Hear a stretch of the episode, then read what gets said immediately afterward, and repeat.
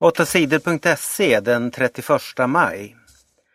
Svenska soldater skickas till Mali.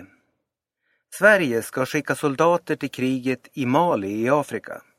Det är FN som bett Sverige att hjälpa till i kriget.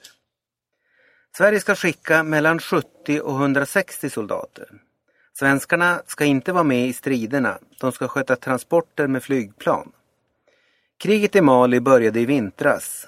Rebeller tog makten i norra delen av landet. De införde hårda muslimska lagar. Många människor tvingades fly. Malis regering fick hjälp av soldater från Frankrike. Tillsammans drev soldaterna från Mali och Frankrike bort rebellerna. FN skickar nu soldater till Mali som ska se till att det fortsätter att vara fred.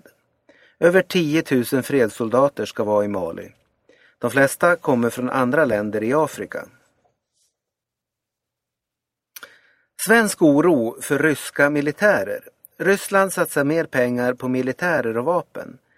Det gör svenska politiker oroliga. Just nu är ingen fara för att Ryssland ska anfalla Sverige, men läget i Ryssland är oroande.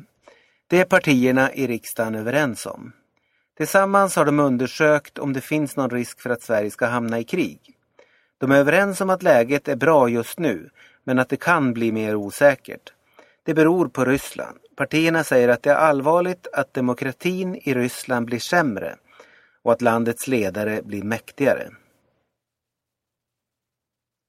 Många skolor stängs eller säljs. Företaget JB har skött skolor i Sverige i flera år. Nu ska företaget sluta med det. Företaget säljer de flesta av skolorna till andra företag. Men några skolor måste stängas.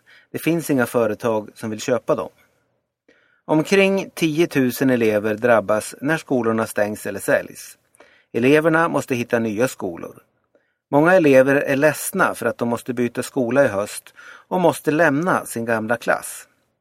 Det här är dåligt. Företaget borde ha gett eleverna som börjat i deras skola chansen att gå färdigt, säger Andreas Sturesson i Jönköpings kommun. Jönköpings kommun lovar att eleverna från JB-gymnasiet ska få plats i kommunens skolor till hösten. Företaget JB hette tidigare John Bauer.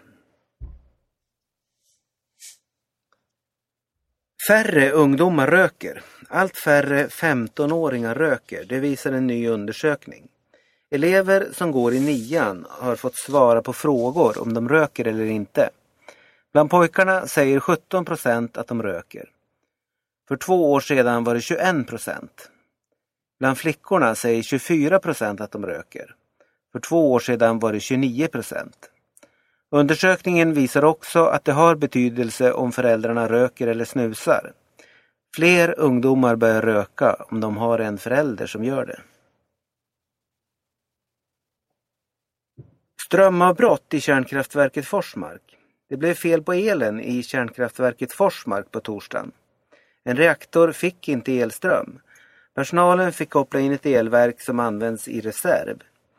Det är allvarligt när det blir strömavbrott i ett kärnkraftverk. Om inte reaktorn får el kan det bli farligt. Men det blev aldrig farligt i Forsmark eftersom personalen hade ett elverk i reserv. Reaktorn i Forsmark stoppades. Det är oklart när reaktorn kan startas igen.